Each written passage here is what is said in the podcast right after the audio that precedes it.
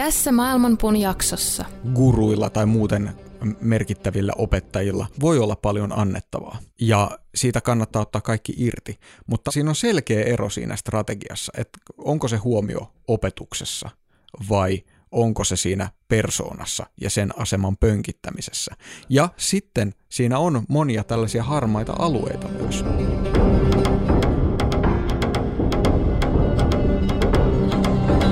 Maailmanpuun juuret ovat ylhäällä ja lehvestö alhaalla.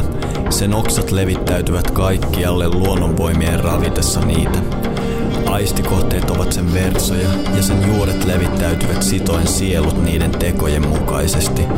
Sen todellinen muoto ei ole näkyvissä tässä maailmassa, ei sen loppupää eikä alkupääkään.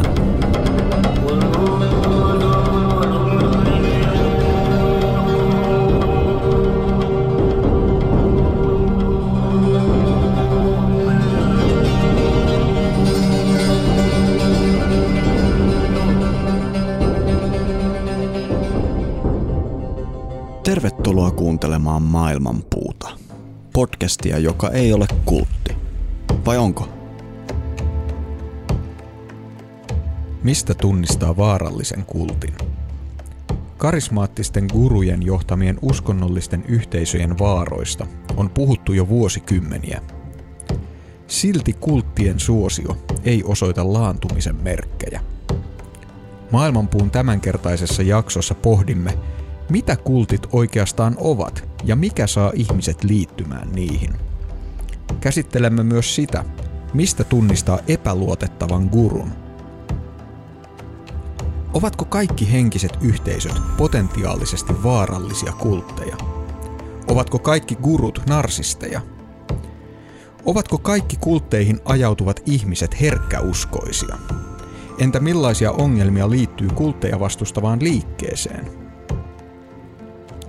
Entäpä, jos me kaikki elämme jonkinlaisessa kultissa?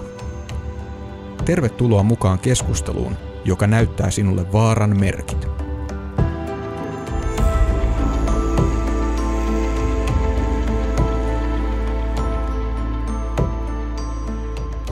Aurinkoista päivää, Matti. Aurinkoista päivää.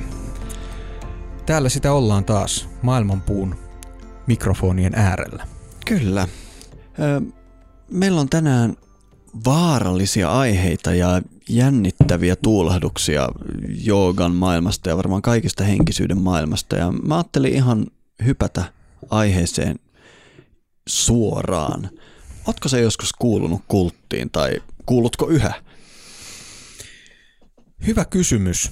Ja voin heti aluksi vastata, että mä olen aika ajoin elämässäni miettinyt tätä asiaa että kuulunko mä kulttiin. Ehkä tota, vastaamisen voisi näin äh, kuulijoiden iloksi aloittaa tällaisella uskontotiede-nörtteilyllä, sillä tätä sanaa kultti käytetään nykyisin aika eri tavalla vaikkapa uskontotieteellisessä kirjallisuudessa ja sitten tällaisessa arkipuheessa. Kaikki tietää ehkä lähtökohtaisesti, että mitä kultti tarkoittaa arkipuheessa ja vaikka sosiaalisessa mediassa. Niin semmoinen ehkä ensimmäinen, mitä ihmisille tulee mieleen sanosta kultti, että se on joku tämmöinen vähän hämäräperäinen, pieni, uskonnollinen tai henkinen poppo. Joo, jolla yleensä on sitten outoja uskomuksia ja jossa harjoitetaan jonkunlaista – manipulaatiota tai jopa aivopesua ja on mm. yleensä e-, epäterveitä valtarakenteita ja usein joku tällainen karismaattinen johtaja. Tämä on kai sellainen, sellainen karikatyyri, Joo. mitä ihmisille tulee mieleen, kun piirretään tai sanotaan sana kultti. Ja ehkä tulee mieleen jonkunlaiset kaavut tai tällainen yhtenäinen pukeutuminen myös. Ja näille on toki perusteensa siinä, mitä kultit ovat ja ovat olleet. Mutta Alun perin tämä sana kultti viittaa yksinkertaisesti palvontaan tai uskonnolliseen toimintaan, jolla on omat ominaispiirteensä. Esimerkiksi voidaan puhua tällaisissa polyteistisissa perinteissä vaikka jonkun tietyn jumalan kultista, esimerkiksi Apollon kultti, Dionysoksen kultti, Shivan kultti, Vishnun kultti. Joo, mä, mä en ole koskaan tullut ajatelleeksi tätä, mutta nyt kun sä toistit tuota sanaa niin monta kertaa, että se alkoi tuntua äänes vieraalta, mm. niin mä aloin miettimään, että tällä on varmaan etymologinen yhteys, ihan sanan kulttuuri. J- joo, mä luulen, että sillä on, ja useinhan näitä jotenkin leikitellään näiden sanojen samankaltaisuuksilla myös. Mutta kyse on siis siitä, että se on niin kuin joku, joku tällainen suuntaus, jolla on omat erikoispiirteensä. Mm. Eikä siihen liity sen enempää minkäänlaista arvotusta. Niin se on neutraali. Mm. Käytännössä se, niin kuin me usein puhutaan tässä podcastissa, niin jokaisella viisausperinteellä tuppaa olemaan jonkunlainen ikoni ja mm. näkökulma, niin silloin vaikka me joogan perinteessä sanotaan, että nämä joogakoulukunnat kuuluu Shiva-kulttiin ja mm. se on mm. täysin neutraali. Niin, tai, tai sitten voidaan sanoa, että Shivan, kuul, Shivan kulttiin kuuluu tällaisia ja tällaisia käytäntöjä mm, kyllä. ja tällaisia ja tällaisia uskomuksia ja elementtejä. Nimenomaan. Modernina aikana sitten ainakin viimeistään 1900-luvulla, kun uskonnollinen kenttä on moninaistunut, niin kultilla on alettu viitata tällaiseen valtauskonnosta tai valtakulttuurista poikkeavaan uskomusjärjestelmään tai ryhmään. Eli sitä määritellään, että jos ajatellaan, että meillä on niin kuin Suomessa evankelist-luterilainen kirkko, niin sitten ne ryhmät, jotka ei kuulu tähän valtavirtaan – on kultteja. Aivan, eli periaatteessa voisiko sanoa, että se suosio on se määrittävä tekijä. Tai ainakin se tuntuu siltä. Mä luulen, että jos meillä olisi jossain päin Suomea tämmöinen sada henkilön poppo, joka kokoontuu joka sunnuntai ö, temppeliinsä ja juo siellä ikoninsa verta ja hmm. syö sen ruumiin ja hmm. Puhuu siitä, kuinka tämmöinen olento on kuollut meidän puolesta ja näin, hmm. niin niin me todennäköisesti pidettäisiin sitä melko hämäränä kulttina. Mutta koska se on valtavirtaa, mm, mm. niin me ei tupata käyttämään siitä kulttitermiä. Joo, siis käytännössä jos me lähdetään, että miten kultti määritetään tälleen sosiologisesti, niin, niin se on jäsenmäärältään suhteellisen pieni, eli siinä on vähemmän jäseniä kuin evankelis-luterilaisessa kirkossa, ja sitten sen ö, opit ja toimintatavat poikkeaa valtavirrasta. Eli esimerkiksi mm. siellä saatetaan käyttää vierasta kieltä, kuten sanskrittia, mm-hmm. tai, tai tota, pukeutua tietyllä tavalla, mm. tai, ja niin edelleen. Eli että se on jotain muuta. Ja tässä tulee ehkä se ö, ero lahkoon. Niin sosiologisesti ajatellaan, että lahko on semmoinen pienempi suuntaus, ikään kuin sivuhaara, joka on irtaantunut valtauskonnosta.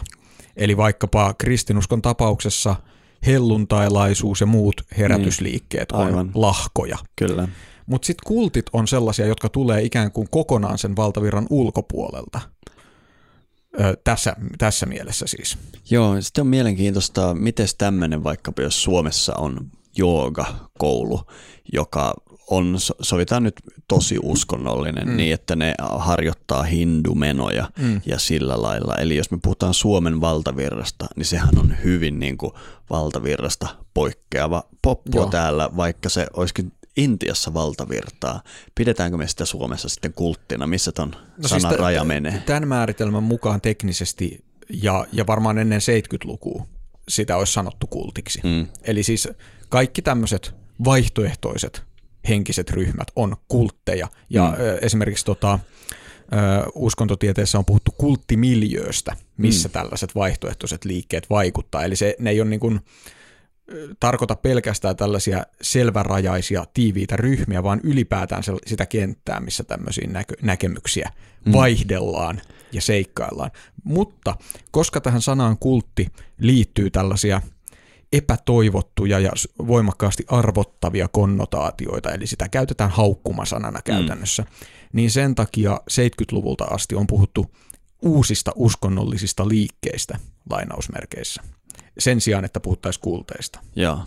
Eli, eli se alkaa nyt ehkä 50 vuotta myöhemmin olemaan vähän kyseenalainen nimitys, mutta että mitään uuttakaan ei ole tullut tilalle mutta hyvä, että otettiin heti alkuun toi uskontotieteellinen näkökulma, koska monilla voi tulla yllätykseksi, että ihan niin kuin perus uskontotieteellisessä tutkimuksessa mm. ihan jatkuvasti puhutaan kulteista ja Joo. neutraalisti. Joo, ja, siitä, tai siis, ja aiemmin puhuttiin vielä enemmän, että sitten mm. niin kuin on tullut näitä uusia käsitteitä ja nykyään esimerkiksi puhutaan uushenkisyydestä mm. paljon, mikä sekin aiheuttaa valtavaa kritiikkiä. Lähinnä sen takia, että mi- kyseenalaistetaan, että mitä uutta tässä on. Mm. No se on joku toisen podcastin aihe. Joo. Mutta, tota, mutta että nämä on niin kuin, pitää aina muistaa, että tutkimuskäsitteet on niin kuin yksi asia Joo. ja niillä on omat selkeät määritelmänsä. Ja tämä voi haittaa sekaannusta sitten, kun nämä näkemykset kohtaa. Joo, no mä luulen, että tänään me ollaan puhumassa tai käyttämässä sanaa kultti vähän sen negatiivisten sävyjen mukaan. Eli jos me puhutaan tänään kultista, niin mä luulen, että me puhutaan nimenomaan tämmöisistä ongelmallisista mm-hmm. porukoista, joita löytyy niin joogan kentältä kuin kaiken henkisyyden kentältä. Ja tämä kaikki liittyy siihen, että onkohan siitä muutama vuosi, kun me tehtiin jakson nimeltä Gurujen rikokset. Muistaakseni jakso numero 41 uskon sinua. Ja, ja siinä me käsiteltiin silloin ihan kuulia palautteesta kumpussa. Me käsiteltiin joogan maailmasta löytyviä tämmöisiä epäterveitä mm. joogapoppoita, jossa guru on saanut aivan äh, vääränlaisen aseman ja hyväksi käyttää sitä asemaa. Ja se on vuosien varrella meidän kuunnelluimpia jaksoja ja ehdottomasti jaksoja, joista mulle on tullut eniten henkilökohtaista palautetta ja tiedän, että se on johtanut jopa muutoksiin tietyissä joogapiireissä ja sillä lailla. Eli se oli, niin kuin, se oli aika iso jakso ja, ja aina kun multa toivotaan maailmanpuujaksoja, niin melkein joka yhteydessä nousee, että olisi kiva saada jatko-osa tälle gurujen rikokset jaksolle mm. ja mehän lähdettiin vähän tätä jaksoa suunnittelemaankin niin, että se on gurujen rikokset osa kaksi, mutta siinä matkan varrella, kun me pohdittiin, että mitäs me nyt halutaan nostaa pöydälle, niin meillä tuli tämä sana kultti vastaan mm. ja olkoon se sitten tämän jakson teema ja me siis aiotaan tänään käsitellä tätä enimmäkseen negatiivisessa Joo. valossa. Joo, tänään me käytetään kulttia täysin arkimielessä mm. ja tota, heti mun täytyy korjata. Välitin väärää tietoa jo tämän lyhyen alun aikana. Gurujen rikokset on jakso numero 42. No niin, hyvä. eli tota, eli tota, sieltä löytyy se, mitä tästä aiheesta aiemmin on puhuttu. Näin menin uskomaan auktoriteettiin niin. ja tulin johdetuksi harhaan. Kyllä, ja, ja, tota, ja tämä tietysti toimii hyvänä aasinsiltana siihen, että mikä sitten määrittelee kulttia tässä negatiivisessa mielessä.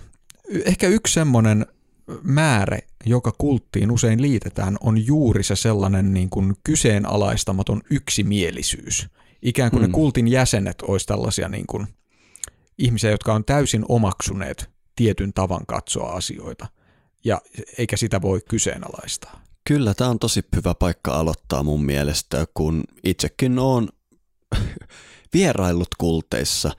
Jotkut tietysti täyttää ne kriteerit vähän väljemmin ja jotkut selkeämmin, mutta kun mä vuosikymmen sitten kiersin näitä Intia jooga-ashrameja, niin se ensimmäinen juttu, mihin mä kiinnitin huomiota on se, miten siitä kyseisen paikan gurusta puhutaan. Että tuleeko se ns se tieto kyseenalaistamattomasta lähteestä, josta ei sovi puhua. Ja usein sitten ihan ensimmäisenä keskustelinkin niistä opetuksista ja ehkä kohteliaasti vähän kyseenalaistin sitä. Ja, ja sen kyllä heti huomaa siinä ilmapiirissä, jos tulee semmoinen hätäännys, että eihän me nyt tämmöistä täällä puhuta, että meidän guru tietää kaiken. Eli toi on munkin mielestä tosi hyvä paikka aloittaa, kun pohditaan näitä kulttien tuntomerkkejä. Joo, toi on varmasti yksi hyvä piirre. Toisaalta mä mietin tuossa kuunnellessani sitä, että jos tota, tänne tota, Maailmanpuun studioon tällä hetkellä tulisi nyt tyyppi, joka ei tunne meitä eikä tunne meidän podcastia entuudesta ja kävisi esittämään meille haastavia kommentteja, mm. vaikkapa siitä, että onko podcastit ollenkaan niin kuin hyvä juttu mm. tai, tai jostain muusta. Voi olla, että mekin vilkuiltaisiin toisiamme hieman. No kieltämättä, mutta nyt täytyy ottaa huomioon, että nämä tilanteet on yleensä tapahtunut paikassa, joka mainostaa olevansa oppimisen mm. keskus ja jossa mä oon yleensä maksanut jonkunlaisen summan Aivan. siitä, että mä pääsen sisään ja, ja saapuessani oppimiskeskukseen, jossa olen maksanut opinnoista, niin, niin tilanne on kuitenkin semmoinen, että kysymyksiä mun mielestä melkein pitäisi odottaa kyllä mä oon, mä oon täysin samaa mieltä tästä. Öö, ja mä oon itsekin huomannut, sä kysyit tuossa, että onko mä ollut kultissa. Öö, t- tähän ei ole yksiselitteistä vastausta. Mm. Öö, kuten me tullaan varmaan tämän keskustelun myötä huomaamaan, niin me ollaan nyt jo problematisoitu hieman kultin käsitettä. Mm. Öö, ja mä uskon, että se tulee muuttumaan entistä hämärämmäksi tämän keskustelun myötä. Mä oon kuulunut tällaiseen henkiseen harjoittajayhteisöön, mm. jossa tota, vietin monia vuosia. Ja se, siinä aikana kyllä oppii itsestään ja ihmisistä todella paljon. Ja siitä, miten niin kuin esimerkiksi tällaiseen auktoriteettiin ryhmässä suhtaudutaan.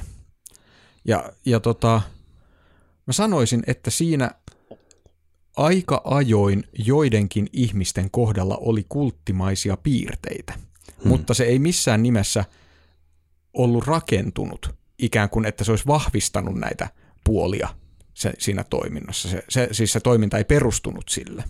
Hmm. Mutta mä niin kuin näin, että jollain lailla ehkä joidenkin ihmisten suhtautumistavat loi sellaista ilmapiiriä välillä. Mm. Tää, tää, tää on, saatko kiittää sitä? Joo, siis saan täysin, koska äh, mäkinhän lopulta päädyin tietyn opettajan mm. äh, asramiin opiskelemaan. Ja vaikka tämä mun opettaja onkin, voisiko sanoa semmoinen suoranainen antikulttityyppi, että hän enemmänkin pitää saavutuksena sitä, jos hän, hänen oppilaansa niin, niin sanotusti lentää pois pesästä. Mm. Eli ne on silloin oppinut jotain ja elää elämänsä. Mm. Ja silleen muutenkin siellä hän on henkii semmoista antikulttimeininkiä, mm. mutta hänen oppilaansa eivät aina ole näin tehnyt. Ja mä oon joskus löytänyt itseni ruokalan pöydästä siellä äh, ashramissa, jossa vaikkapa keskustellaan Asramin opetuksesta mm. kriittisesti ja joku sitten sanoo, että ei tuommoinen sovi tänne, näin ei voi täällä puhua. Eli mm. ihmiset itsessään saattaa niin kuin, ää, sytyttää tämmöisen kulttimeininki kipinen, vaikka itse paikka ei sitä ruokkisikaan. Joo, toi on hirvittävän ö, kiehtova ja varmasti tosi yleinen tällainen psykologinen kaava, joka mm. toistuu. Ja se liittyy voimakkaasti tähän keskushahmoon. Ei varmaan ole olemassa yhtäkään ryhmää, jota voisi kutsua kultiksi joko laajassa tai suppeassa mielessä, jossa ei ole tällaista jollain lailla karismaattista tai merkittäväksi koettua keskushahmoa. Mm, ehdottomasti. Ja tota, tämä on ehkä se kohta, mistä mun mielestä tätä asiaa kannattaisi alkaa lähestymään. Mm. Eli kultti, hyvässä ja pahassa, muodostuu aina jonkun tyypin ympärille jolla koetaan olevan jotain annettavaa tai joka on jollain muulla lailla merkittävä.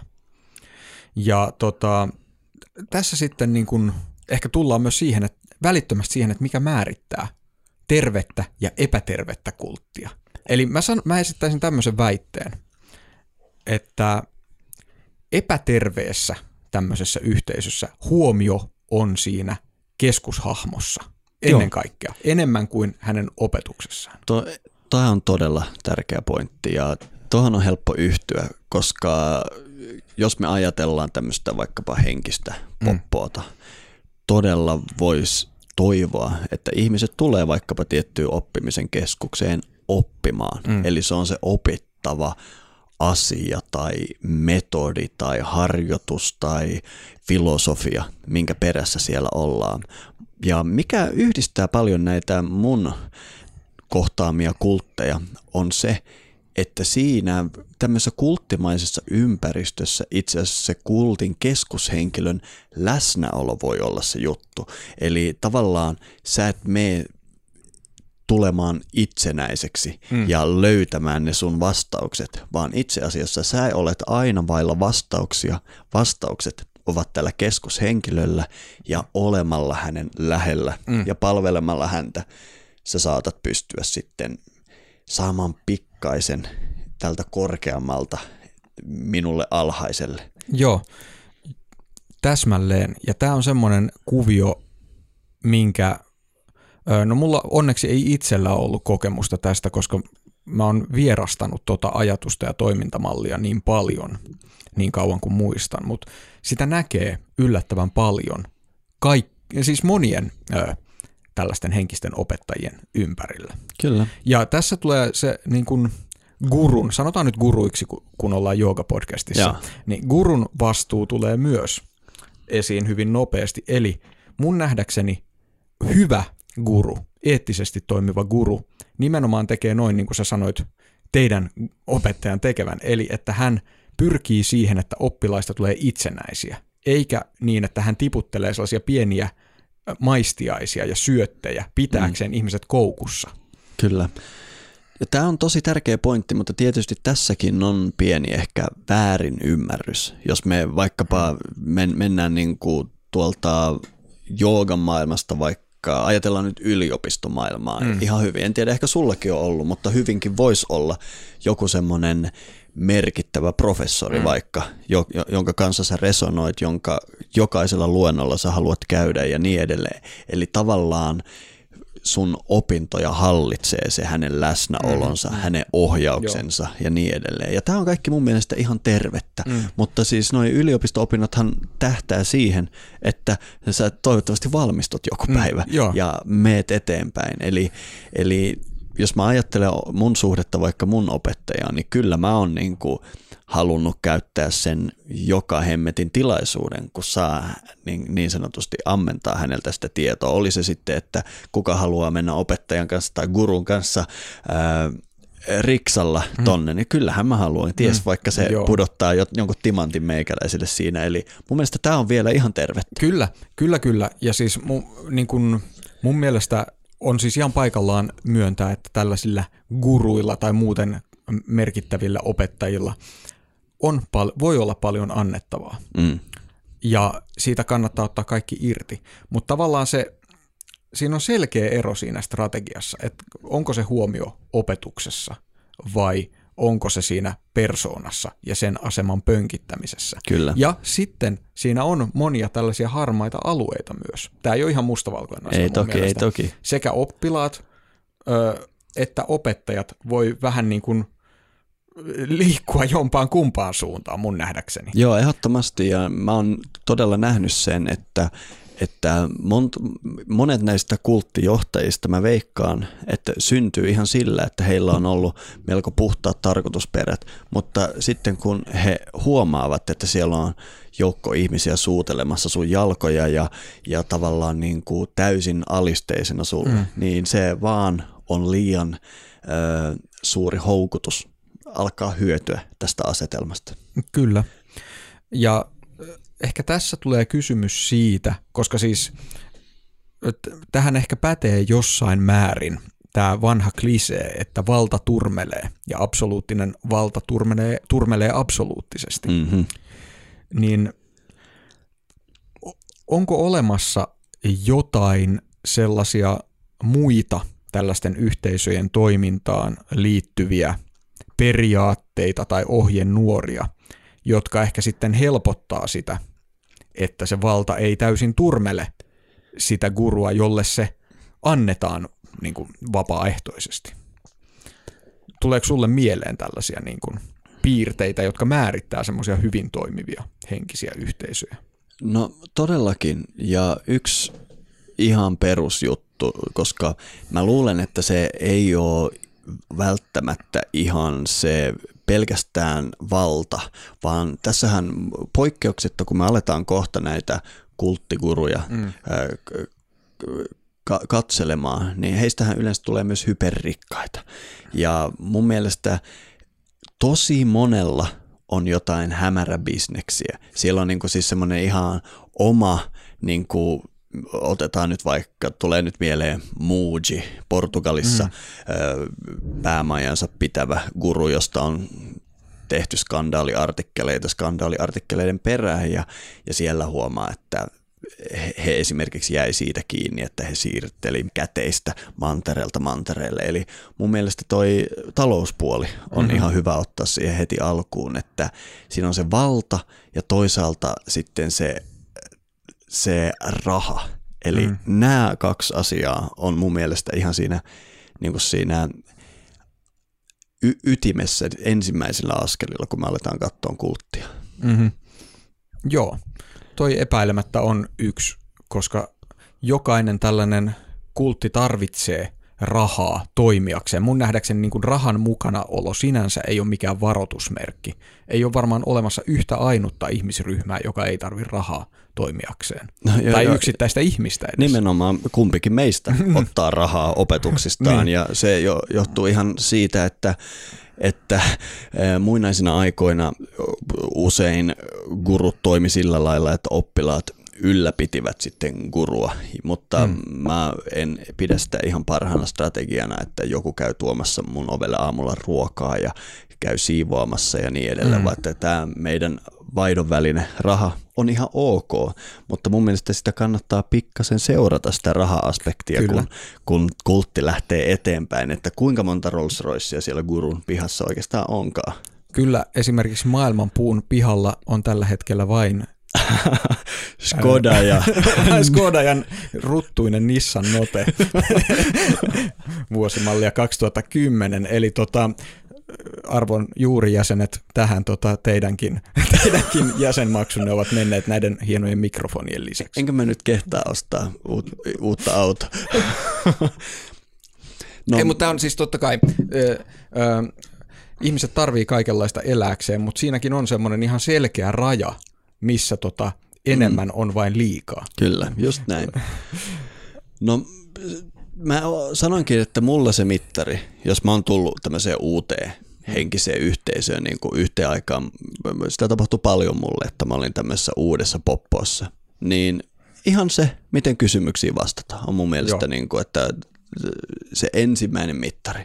Jos kysymyksiin vastataan, niin kaikki on hyviä. Mä, mä itse asiassa muistan, öö, niin kuin semmoinen yksi ihanimmista palautteista, mitä mä oon saanut, velille terveisiä, että hän joskus kommentoi, että olipa mukavaa. Tämä on ensimmäinen joogakulu, jossa ihan vaan suoraan vastataan kysymykseen. Mm. Eli, eli se on semmoinen, niin kuin, toi on yksi kauneimpia kommentteja, mitä mulle on ikinä sanottu. Ja toi on just mun kokemus, että kun kysymyksiin vastataan suoraan, niin mä tiedän olevani hyvässä paikassa. Mm-hmm. Mutta kun siinä alkaa, jo, joko ei saa kysyä, tai sitten siinä alkaa tämä peli, että tiputellaan niin mm. semmoisia juttuja ja viedään sua syvemmälle ja syvemmälle johonkin kummalliseen, niin se on mm. heti huolestuttavaa. Joo, tämä kysymysten tai niin kysymyksiin vasta- vastaaminen ja jopa niiden rohkaisu. Mm. Ö, eli että ei anneta vastausta sillä lailla, että kysyjä ei enää varmasti ikinä kysy mitään. Mm, just näin. Niin tota, tämä on tosi tärkeä puoli. Ö, siinäkin on vähän asteeroja. Mulla on itselläni kokemusta semmoisista jooga-opettajista, jotka vastas vähän niin kuin sellaisilla, mitkä kuulosti sellaisilta ulkoa opituilta fraaseilta. Näissä nyt ei ollut kyse mistään vaarallisesta kulttitilanteesta, vaan enemmän siitä, että tota, öö, ehkä sitä tietoa ei ollut. Niin siis to, toi on vaan, tuossa ei välttämättä selviä kultti, vaan selviää kyseisen henkilön niin kuin ammattitaito. Mm. Eli että, että on niin kuin tietyt kaavat, millä vastataan, eikä oikeastaan kerrota mitään. Ja mä itse henkilökohtaisesti työssäni pidän parempana sitä, että silloin kun mä en oikeasti tiedä vastausta, niin mä sanon sen aina suoraan, että mä en tiedä tästä asiasta. Ja, ja toivon, että sitä nyt, ketä olen päätynyt opettamaan, on pitäneet, mä itse olen pitänyt, jos opettaja on sen joskus myöntänyt, että hmm. minä en tästä asiasta mitään tiedä. Täsmälleen. Mutta yksi semmoinen merkittävä seikka, mikä määrittelee kultteja, ehkä tämä sitten kun mennään ihan kulttikultteihin, niin tämä on semmoinen todella selkeä ja- jaottaja.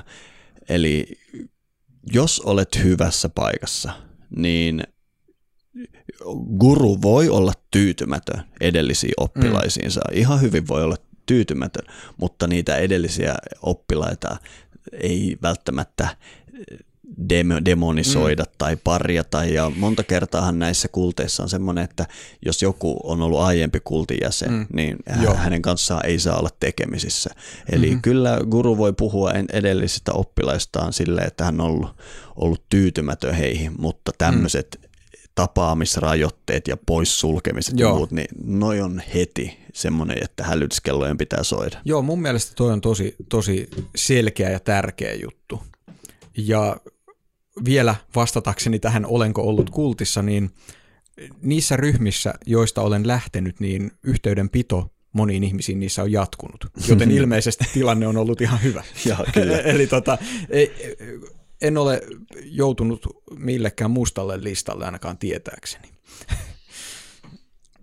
Eli, eli, ja toi on tärkeä juttu, hmm. koska minkä takia sä luulet, että tuommoista harjoitetaan, että niin kuin semmoinen, joka jättää sen ryhmän, on äkkiä täys niin kuin paholainen? No, mun mielestä se on aivan selkeä, koska nyt tätä jaksoa varten mä oon paljon lueskellut kulteista poistuneiden kokemuksia, että millaista siinä on olla. Niin monta kertaa kultista lähtenyt on joku, joka on havahtunut, mm. mistä siinä oikeasti on kyse. Mm. Tietää liikaa. Niin, ja kultin johtajakin tietää hyvin, että nyt tämä ihminen on havahtunut siihen, että mikä mä oikeasti olen. Ja, ja havahtunut siihen, että tämä opetus ei kestä tarkastelua. Havahtunut, tai monta kertaa se tietysti voi olla, että tämä ihminen on vaikka seksuaalisen hyväksikäytön uhri. Mm. Ja, ja kultin johtaja ei halua olla missään tekemissä hänen kanssaan syytteiden pelossa ja niin edelleen. Niin ja sitten siinä on se, se pelko, että kun yksi lähtee, niin siellä herää epäilystä ja hajanaisuutta siellä ryhmässä. Totta. Että muutkin alkaa epäilemään, että miksi tämä nyt lähti täältä. Kyllä. Ja, ja sehän tietysti halutaan estää. Ja tämä suhteiden rajoittaminen kultin ulkopuolelle on hyvin tärkeä osa tämmöistä mm. ylipäätään kulttitoimintaa. Sehän on ollut siis jossain, ö, mä oon lueskellut noista 70-luvun joogaliikkeistä Amerikassa. Siellä oli semmoista meininkiä, että kun tulet tähän porukkaan, niin että enää ole yhteydessä perheeseesi ja tällaista. Joo, ja siis nyt kun lueskelin näistä kulteista, niin tosi moni kulttijohtaja tulee mieleen tämä hollantilainen esimerkiksi, mikä ei ollut edes mikään niin kuin maailman kreisein kultti, muistaakseni sen kaverin nimeä, se vähän niin kuin sporttinen nuori hollantilainen tyyppi. Siitä on nyt ollut mo- monta siis NS-skandaalia. Bentinho Massaro? Just hän. Varmaan oikein lausuttu myös. Öö, mä luulen, että se on Bentinho, jos hänellä on portugalilaisia juuria, mutta en osaa sanoa. Mm. Ö, mutta häneltä jäi mieleen se, että hän sanoi, että sun ihmissuhteet ei ole tärkeitä. Unohda sun ihmissuhteet. Ja tätä mä oon myös monta kertaa sanonut omilla kursseillani, että mun mielestä tämä on yksi parhaita mittareita, että jos vaikka tuut Shakta Joogan kurssille, mm. niin miten sun joogaopinnot vaikuttaa sun suhteisiin, sun läheisiin, mm. perhesuhteisiin, ystäviin. Jos sun joogaharjoitus itse lähentää sua sun perheen kanssa, ystävien, vanhojen ystävien kanssa, niin silloin sä tiedät olevasi hyvällä tiellä. Jos mm. se vie sua kauemmas heistä, niin voit olla varma, että tää, tässä on riskejä. Ja tätä mun mielestä kaikkeen pitäisi harjoittaa, koska mä tiedän ihan Suomessa on monta joogasuuntausta, jossa kun ihminen sinne menee, niin se on niin kuin humps hmm. kokonaan poissa siitä vanhasta yhteisöstä. Ja tämä ei tarkoita, koska monta kertaa tätä perustellaan, että haluatko sä olla niiden kanssa, jotka käy perjantaina juomassa, tai hmm. niin, eli tavallaan sä haluat tehdä pesäeroa siihen niin kuin hmm. elin niin kuin tapoihin, mitä mm. näillä ihmisillä on. Ja toi on ihan ymmärrettävää, mutta mä oon huomannut, että hyvä harjoitus on semmoinen, että sä itse asiassa pystyt olemaan ihmisten kanssa, jotka ei välttämättä ajattele sun kanssa samalla lailla, ei välttämättä elä sun kanssa samalla lailla. Ja ajattele, jos sä oot muuttumassa semmoiseksi ihmiseksi, joka voi olla vaan niiden ihmisten kanssa, jotka syö tietyllä lailla ja mm. pukeutuu mm. tietyllä lailla. Ja te, te, tämä ei ole mun mielestä hyvä tie. Ei, mutta toi on myös sellainen äh, vaikea juttu. Siis tietenkin, jos, jos tota ryhmä rohkaisee sinua ö, äh, siihen, että se hyödyttää sun elämää myös sen ryhmän ulkopuolella. Tämähän on tosi hyvä juttu. Mutta käytännössä, ö, äh, esimerkiksi kun mä tutustuin joogaan, niin se johti mulla hyvin nopeasti siihen, että mä lopetin alkoholin käytön. Ö, vaiva, josta sitten parannuin. Mutta tota, mikä sitten vaikutti voimakkaasti mun sosiaalisiin suhteisiin. Mm-hmm. Vaikka sitä alkoholin käytön lopettamista ei kukaan mulle määrännyt. Mm. Se tapahtui harjoituksen myötä. Joo. Ja se vaikutti niin kuin ihmissuhteisiin. Ehdottomasti siis, koska Suomessahan iso osa mm. ka- sosiaalisesta kanssakäymisestä käymisestä edellyttää tätä menovettä. Mutta, ja toi on mun mielestä ihan ymmärrettävää, mutta toivoisi, että hyvän harjoituksen myötä sitten löytyy ehkä jotain muita tapoja Joo, kohdata ja, ja, ja ihmisiä. Sitten sit toinen, toinen esimerkki omasta kokemuksestani liittyy siihen, että sitten kun mä olin tässä Gurdjieff-työssä mukana vuosia, niin aluksi mulla oli jotenkin jatkuvasti semmoinen vaikeus ö, jakaa sitä maailmaa sellaisten ihmisten kanssa, jotka ei ollut siinä mukana. Vaikka sitä ei ollut, se ei niin kuin tullut myöskään mitenkään suoraan sieltä niin kuin ryhmästä, mutta se oli mun sisällä semmoinen blokki. Joo. Eli, eli mä niin kuin koin elämäni kahta elämää tavallaan osan ajasta. Sekin muuttui sitten ajan myötä. Mutta siinäkin oli semmoinen, että mä näen, että tämmöisiä seurauksia voi tulla niin kuin ihan yksilöllisistä lähtökohdista – Joo, yksi hienoimpia juttuja, mitä mä oon oppinut opettajaltani tähän liittyen. Mä kyllä tiedän, että hän on tainnut pölliä tämän Gandhilta, mutta mm. kuitenkin jo, annetaan Gandhille sitten krediitit. Nimittäin kun mä monta kertaa itsekin kyselin silloin ensimmäisenä vuosina, kun opiskelin siinä joogasysteemistä, mitä mä teen niin kuin mun ystävien kanssa, jotka ei tajua hittoakaan tästä mm. niin kuin koko maailmankuvasta, mitä mä täällä opiskelen. Ja niillä on kaikenlaista tämmöistä ongelmakäyttäytymistä ja tämmöistä ja tämmöistä. Niin hän aina sanoo, että ajattele se silleen, että person is a person, problem is a problem. Mm. Eli jos sulla on hyvä joogaharjoitus, sä pystyt näkemään toisessa sen ainutlaatuisuuden, hienouden, jopa mm. ehkä jumalallisuuden tai jonkin muu. Ja sitten siinä on se muu juttu, ei kannata sekoittaa sitä siihen henkilöön. Eli tällä ihmisellä voi olla vaikka alkoholismia ja mm. ties mitä muuta, mutta person is a person, problem is a problem. Ja toi on ollut mulle semmoinen hirveän hyödyllinen tapa eh, niin kuin ylläpitää ihmissuhteita. Toi on hirvittävän hyödyllinen opetus. Ehkä omallani, omalla kohdallani mä huomasin, miten se sitten liittyi sellaisiin niin kuin aika pinnallisiin rooleihin, jotka liittyy enemmän siihen niin, kuin niin sanottuun henkiseen työhön. Eli mm. se oli niin kuin semmoinen rooli, Aivan. jossa mä elin silloin. Aivan, eli siitä, oli siitä, Kurdjev Matti, eikä joo, Matti, joo. Siitä parantuminen oli hyvin tärkeä osa mun elämää. mutta siis, et, mutta tämmöiset jutut voi myös vaikuttaa näihin. Mm. Mutta nyt kun me puhutaan, varsinkin näin jooga-podcastissa, niin mun mielestä semmoiset, mitä tällä mun etsikkoaikana mä aloin sitten pitämään tosi tärkeänä, oli ihan tämmöiset perusjutut, että voitko uskoa, kuinka oppinut opettaja on.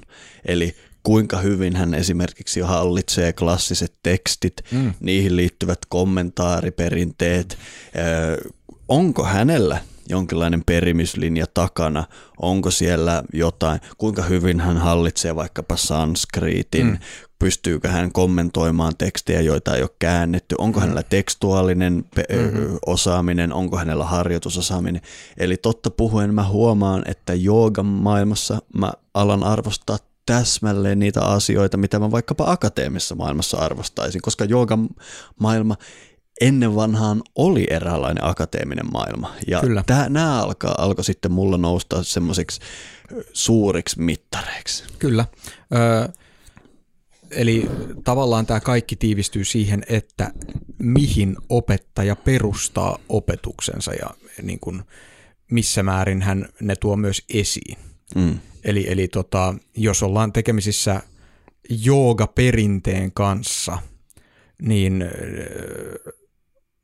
täytyy tuntea ne tekstit, jotka mm. muodostaa sen perinteen esimerkiksi. Kyllä.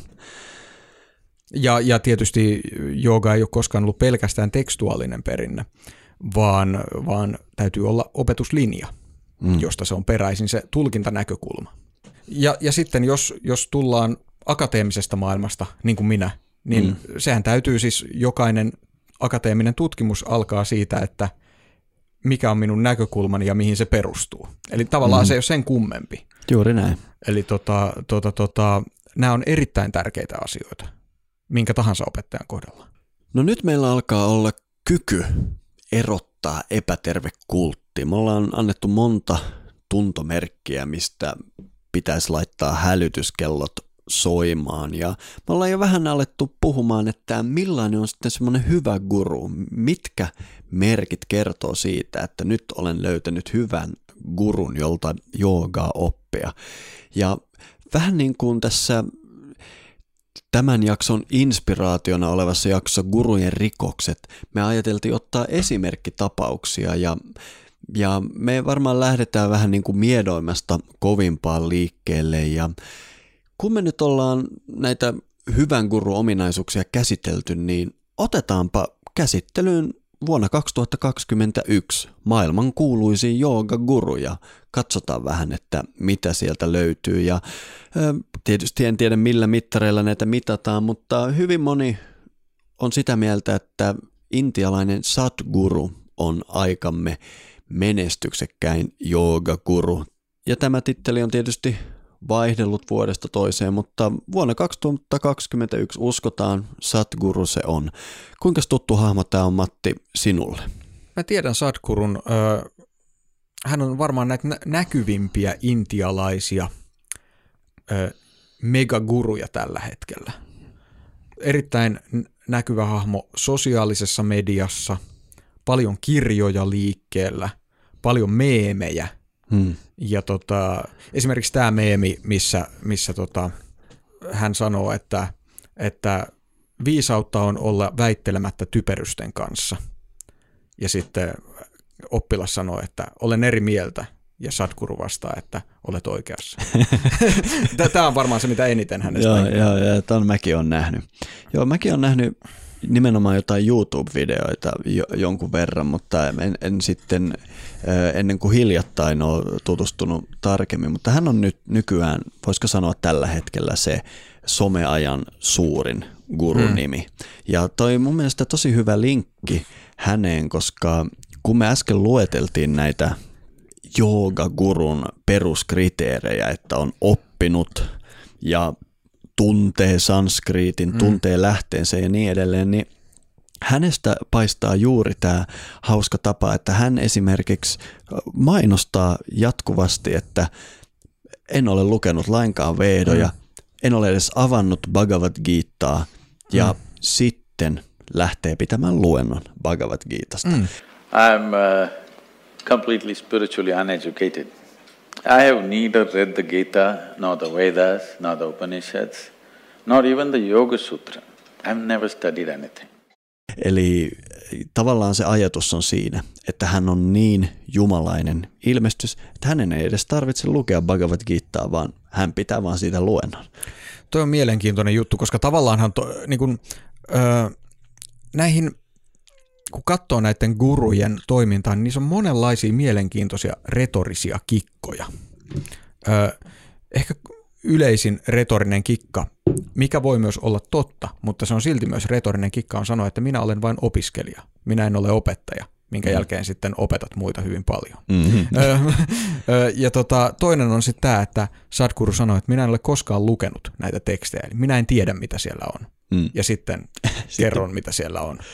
Ja t- Tämä on sellaista kummallista peliä ihmisten luottamuksella, missä tavallaan niin kuin ollaan vilpittömiä mutta ei sitten ihan ollenkaan. Joo, ja äsken kun puhuttiin noista hälyttävistä merkistä, niin, merkeistä, niin yksi kaikista tärkeimpiä mun mielestä on myös tämä ns. hokkuspokkus. Mä kutsun sitä siksi, hmm. että joudutaan viittaamaan yliluonnollisiin juttuihin. Eli, eli en ole lukenut Bhagavad Gitaa, mutta minulla on yliluonnollinen voima. Joo.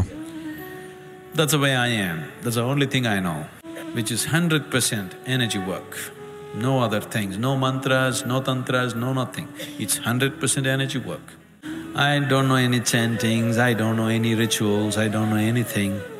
Without any ritual, simply, you know, just switching the energy from one dimension to another. Ja sitten on vaikka nämä ehkä naurettavimmat on tämä Satya Sai Baba, jos muistat Joo. tämän kaverin, jolla oli ikään kuin hän olisi saanut paljon sähkövirtaa kehonsa, sellaiset hiukset, mm. niin hänellähän, hän teki siis oikeasti taikatemppuja, mitä mä opettelin seitsemänvuotiaana, että hänen suustaan tuli semmoinen kultamuna ja, ja, ja sitten siitä on semmoisia salakuvattuja videoita, mm. missä, missä näkyy, kun hän vaivihkaa laittaa sen munan suuhun ja sitten se hmm. otetaan sieltä ja se on suuri ihme ja tämmöinen hokkuspokkus, mikä tämän Satkurunkin ympärillä pyörii. Mutta onko hän tehnyt mui, onko hänellä tällaisia temppuja? H- hänellä ei ole tämmöisiä temppuja, hänellä on vaan tämmöisiä niin kuin yliluonnollisia kykyjä tietää, mitä teksteissä Joo. lukee, vaikkapa A- lukematta niitä. Hän hmm. myös myöntää, että hän ei puhu sanaakaan sanskrittia, Ja mm. sitten jatkaa kertomalla tiettyjä sanskrit-juttuja. Mm, mm.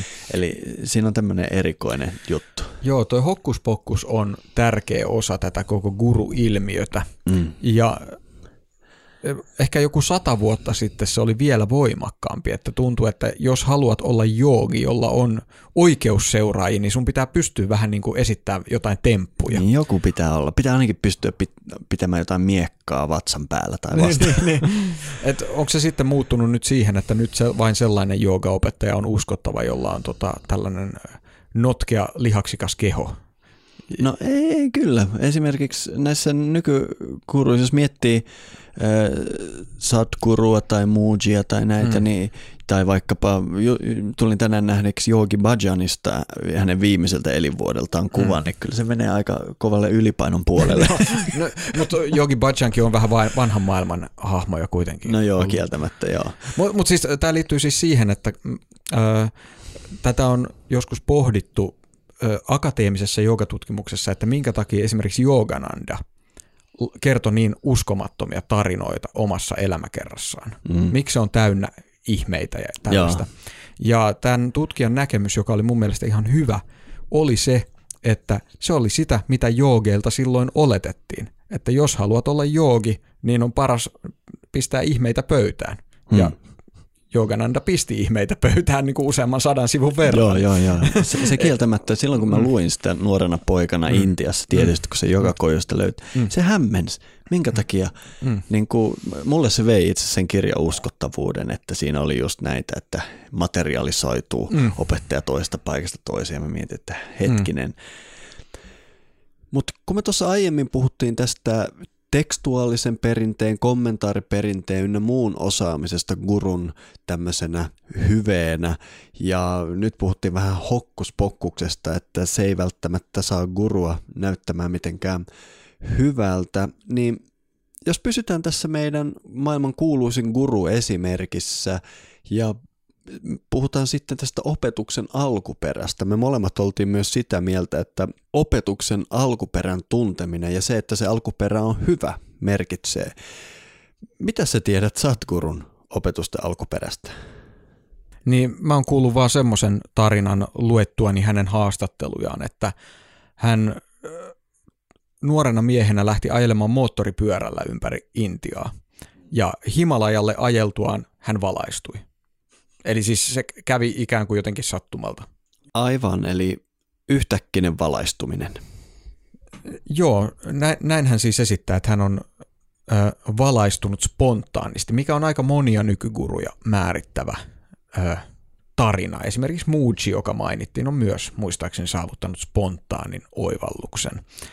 Mutta kuitenkin sitten vähän kaiveli nettiä, niin sieltä löytyi eri näkemyksiä siitä, että kuka Sadkurun opettaja oli. Ja myös hänen omat tarinansa tästä on vähän vaihtelevia ilmeisesti.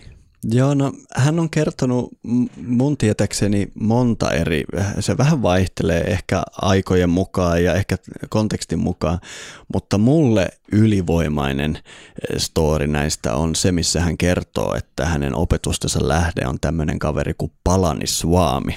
Mm. Nimittäin mä satun tuntemaan kyseisen henkilön. Hämmentävää. Joo, siis ähm,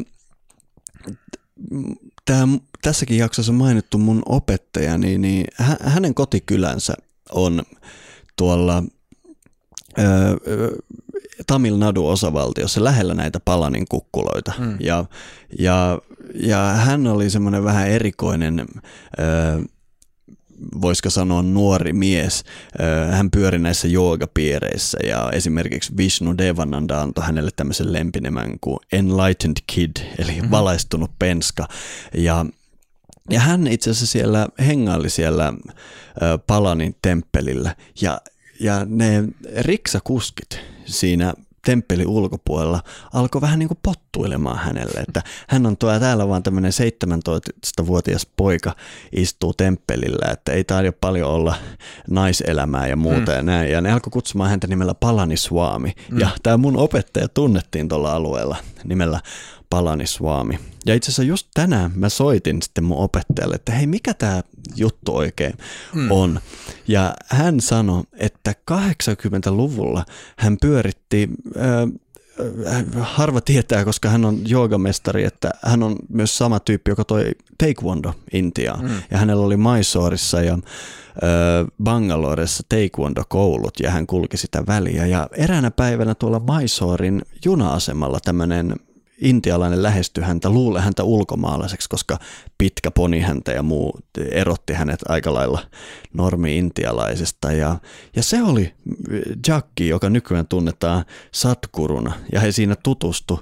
Ja tämä Satkuru oli siis 80-luvun Maisoorissa tämmöinen tiedätkö, sä oot mm. reissannut mm. Intiassa, mm. joka, joka juna-asemalla mm. tämmöisissä paikoissa, missä on turisteja, on semmoinen vähän niin kuin turistien kanssa säätäjä tyyppi, joo, joo. joka... Kun, Värit, kun, välittömästi lyöttäytyy seuraan, kun tulee junasta ulos ja silloin kaikki parhaat vinkit. Ja... Joo, joo, tietää mistä saa mm. hotelliin ja ke, kehen riksakuski voi.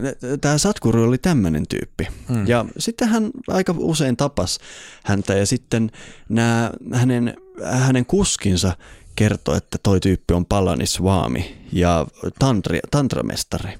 Ja tämä, itse asiassa tämä Jacki sitten mm. kävi hetken aikaa, niin kuin, ei voi sanoa opiskelemassa hänen kanssaan, mutta pyytämässä mm. neuvoa ja näin. Ja, ja sitten heillä vähän meni sukset ristiin ja sillä lailla, että, että siitä ei jäänyt. Mutta hauskaa, että sitten myöhemmässä elämässään tämä Sadhguru on viitannut gurunsa mm. Palaniswami. I'm just a small extension of who he was, my guru, my grand guru whose name nobody knew, because he sat in samadhi states for long periods of time.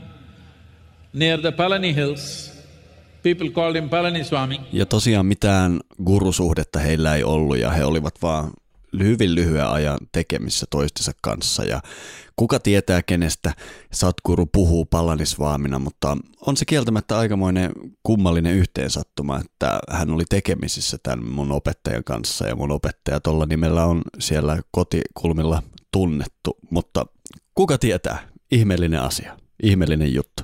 No joo, tämä on, tää on älytön juttu ja asettaa sinut läheisempiin tekemisiin äh, Sadkurun kanssa, kun olisin luullut. Meillä on yhteinen guru. Gurubhai. Kyllä, just näin. tota, äh, joo, mielenkiintoista. Äh, toinen äh, juttu, mikä löytyy täältä Sadkurun taustalta. Äh, hänestähän on hirvittävä määrä asiaa netissä. Osa mm. siitä on aika sellaista vaan entisten oppilaiden raivoamista. Mm. Mutta sitten löytyy tämmöinen tämmöinen tota artikkeli, joka oli mielenkiintoinen, missä mun mielestä erittäin vakuuttavasti ö, osoitetaan, että hän on ollut Rishi Prabhakar nimisen tota, ö, gurun oppilas ja myös opettanut tätä Prabhakarin systeemiä jossain vaiheessa. Tämä Rishi Prabhakar oli siis tämmöinen intialainen joogamestari, joka kuoli vuonna 2014. Ja hänellä oli tällainen oma, oma järjestö nimeltä SSY, eli Sahaja Sthiti Yoga. Hmm. Ja tota, tota, tota, il, ilmeisesti siis ennen sadguruksi ryhtymistään sadguru, eli jaggi, oli tämän systeemin opettaja.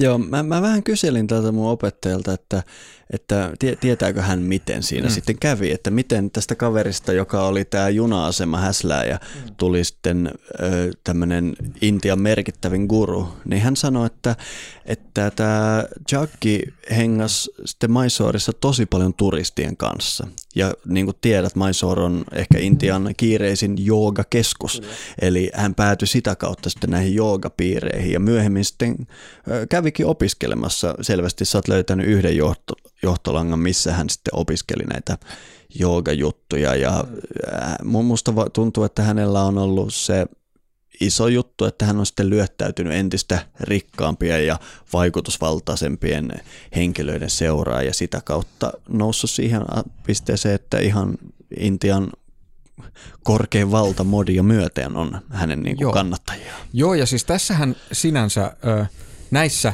tota, referensseissä eli sun guru ja sitten tämä Rishi Prabhakar, nehän ei ole sinänsä kovin epäilyttäviä Mm. taustoja. E- Et se, mikä tässä herättää kysymyksiä, on se, että miksi hän on niin vaitonainen siitä. Mm. Miksi hän ennemmin sanoo, että hän on moottoripyöräillessään valaistunut spontaanisti. Mm. Toki näin on voinut käydä ja sitten hän on saanut opetusta näin, mutta että niin kuin tämmöinen lähteiden piilottaminen on aina mun mielestä arveluttavaa. Joo, ja mitä tulee tähän Satkurun hämäriin historiajuttuihin, niin ei voi olla ottamatta esiin sitä hänen vaimoaan.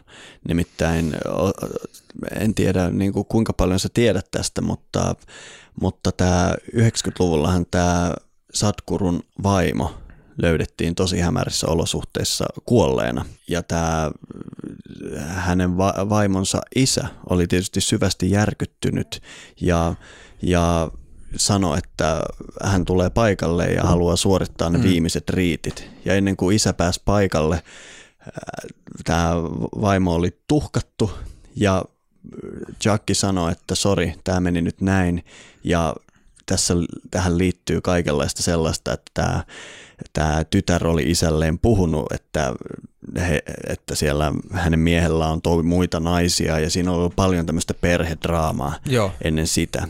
Ja miten tämä kirjoitetaan sitten täällä Satkuru-historiassa? Se kerrotaan näin, että hänen vaimonsa valaistui ja mm. poistui spontaanisti kehostaan. Niin hän, hän saavutti Mahasamadhin, Maha Samadhi kyllä. eli, eli mikä on tämä tällainen vapaaehtoinen tämän maailman jättäminen näin niin kuin joogisessa kielenkäytössä. Kyllä. Voihan se olla näin, mutta tiedätkö, kun me Matti tutustuttiin ja silleen niin kuin, jos mä olisin kuullut, että sun vaimo on löytynyt hämärissä olosuhteissa kuolleena ja sä oot selittänyt, että hän valaistui ja poistui vapaaehtoisesti kehostaan ja sun vaimos isä on sitä mieltä, että sä oot todennäköisesti murhannut hänet, niin on se aikamoinen semmoinen uskon askel, minkä mä joutuisin ottamaan, että tavallaan, että siitä ei ole paluuta. Mm. Että jos mä uskon sua ton suhteen, niin sit mä kyllä varmaan uskon sua melkein minkä tahansa asian suhteen. Joo, ja tässä, tässä mulle, mä luin tästä eilen kanssa vähän, öö, niin tota, se mikä mulle oli mielenkiintoista tässä oli se, että jos katsotaan joogan historiaa jälleen kerran, mm. niin mitä tehdään Mahasamadhin saavuttaneelle joogille? Hänet haudataan lootusasennossa, Mm. mutta sen sijaan tämä Chakki Vasudevin vaimo pyrittiin krematoimaan mahdollisimman nopeasti, ilmeisesti jopa seuraavana päivänä siitä, Joo. kun tieto kuolemasta tuli. Mm. Ja tämä on semmoinen, mikä herättää tosi paljon kysymyksiä. Tästähän on siis jo yli 20 vuotta, Mm. joten varmaan asia ei ikinä selviä. Mm.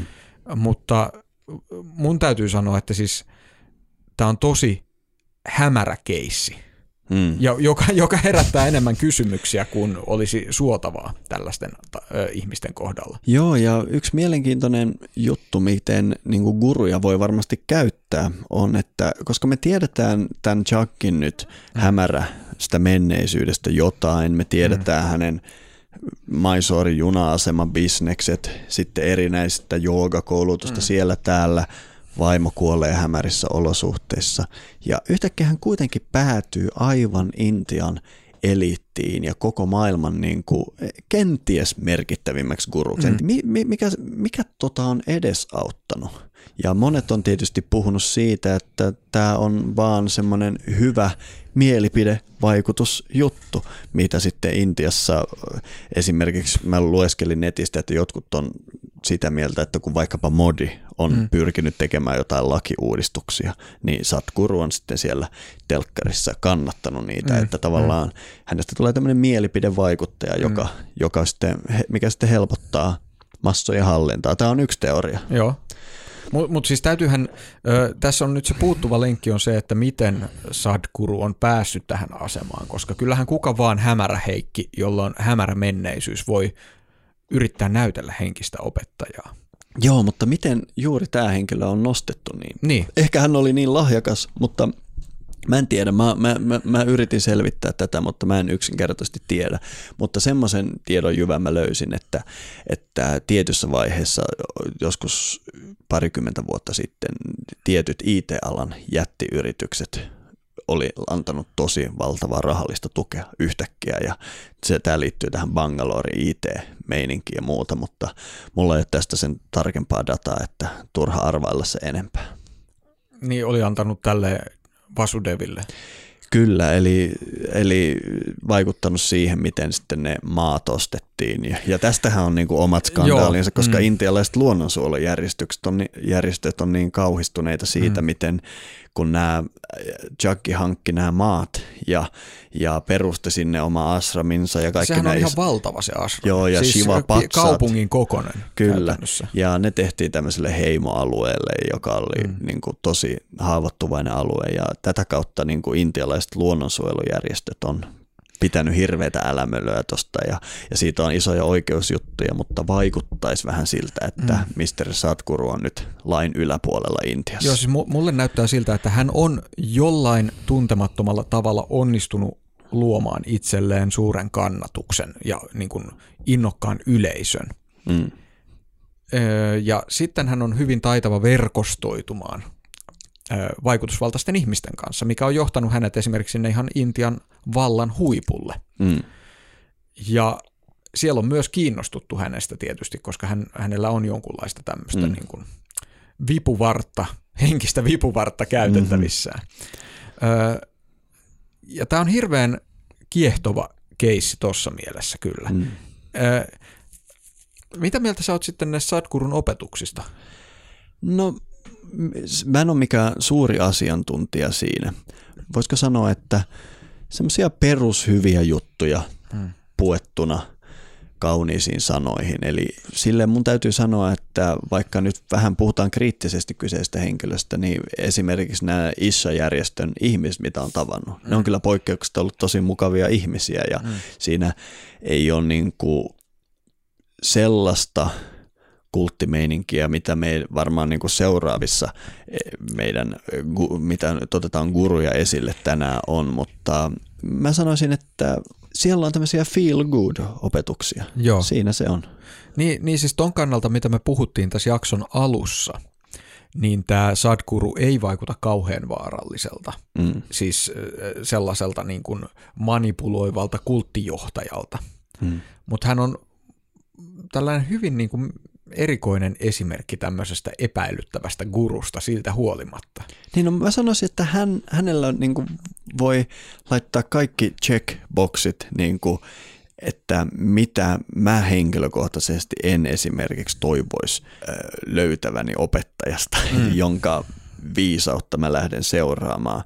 Mutta hän ei selvästi, ainakaan mä en ole törmännyt tämmöiseen hirveeseen niin kuin seksuaalisten hyväksikäyttöjen ja muiden niin kuin mm. skandaalien sarjaan sieltä. Että hän on enemmänkin tämmöinen ovela piruilija, joka vähän niin kuin ottaa opetuksia sieltä täältä ja on päätynyt tämmöisestä poliittisesti vaikutusvaltaiseksi Niin, hän on tämmöinen poliittinen mielipidevaikuttaja. Mm. Ja koska Intiassa edelleen näinä päivinä tämmöisillä godmeneillä, niin kuin siellä sanotaan, mm. on valtava merkitys kansan syvien rivien kannalta. Mm. Eli kun, kun joogi sanoo jotain, niin se on niin kuin paljon painavampaa kuin että joku poliitikko vaan sanoo. Kyllä. No mutta me ollaan hyvin päästy aiheeseen sisään. Me ollaan vähän puhuttu kulttimeiningistä, ollaan puhuttu millainen, mitä me toivotaan hyvältä opettajalta ja sitten satkurua, otettu tämän hetken maailman kuuluisin guru ja vähän katsottu mitä siellä on. Mutta tämä oli vain lämmittelyä, nimittäin luvassa on vielä vaikka mitä kreisiä ja, ja, ja mikä täytyy ottaa esille on se, että nyt on myös vaikutusvaltaisia gurubustaajia, eli mm. tämmöisiä niin kuin valegurun paljastajia tullut maailmaan ja me aiotaan tuolla juuriosiolla käsitellä niistä sitä ehkä kuuluisinta. Joo, meiltä jäi tuossa kulttipuolella kokonaan keskustelematta tämä kulttien vastainen liike. Joo. Mä itse asiassa sivuan sitä joogan historiankin sivuilla, koska niin kriittinen kuin mä onkin itse kultteja kohtaan ja tällaisia autoritaarisia järjestöjä kohtaan, niin mä oon myös itse asiassa, itse asiassa todella kriittinen kulttien vastaista liikettä kohtaan myös. Mitä tämä tarkoittaa? Se löytyy maailmanpuun juurista ja tämän keskustelun pääset kuulemaan, kun menet osoitteeseen maailmanpuu.fi kautta liity. Tähän maksuttoman osion loppuun mä voisin lukea Swami Vivekanandan sanat Raja Yoga teoksesta, jotka liittyy tähän aiheeseen varsin läheisesti. Välttäkää kaikkia, jotka vaativat teitä uskomaan sokeasti. Vaikuttivatpa he miten hyviltä ja suurenmoisilta tahansa. Kaikkialla maailmassa on nähty tanssivia, pomppivia ja ulvovia lahkoja. Ne leviävät kulkutaudin tavoin aina alkaessaan laulaa, tanssia ja saarnata. Myös niiden toiminta perustuu eräänlaiseen hypnoosiin. Ne saavat tietyt herkät yksilöt väliaikaisesti hallintaansa, mutta vähitellen johdattavat kokonaisia rotuja rappioon. Todellakin on parempi, jos yksilö tai rotu pitäytyy pakanuudessaan, kuin että siitä tehdään näennäisesti oikeamielinen tällaisen viheliäisen ulkoisen kontrollin avulla. On vaikea olla vajoamatta epätoivoon, kun miettii, miten paljon vahinkoa tällaiset vastuuttomat, hyvää tarkoittavat uskonnolliset fanaatikot ovat saaneet aikaan. Näiden liikkeiden edustajat eivät tiedosta, että ihmiset, jotka joutuvat äkilliseen hengellisen liikutuksen tilaan heidän musiikkinsa ja rukoustensa ansiosta, ainoastaan antautuvat passiivisuudelle, sairaalloisuudelle ja voimattomuudelle. He avaavat itsensä kaikille mahdollisille suggestioille, vaikka ne olisivat kuinka pahoja. Nämä typerät, harhaiset ihmiset eivät osaa edes kuvitella, että samalla kun he onnittelevat itseään ihmeellisestä kyvystään muuttaa ihmisten sisintä, kyky, jonka he kuvittelevat saaneensa joltakin pilvissä majailevalta olennolta. He itse asiassa kylvävät, kylvävät rappion, rikollisuuden, mielisairauden ja kuoleman siemeniä. Tästä syystä teidän tulee varoa kaikkea sellaista, mikä riistää teiltä vapautenne. Tietäkää, että sellaiset liikkeet ovat vaarallisia ja välttäkää niitä kaikin mahdollisin keinoin.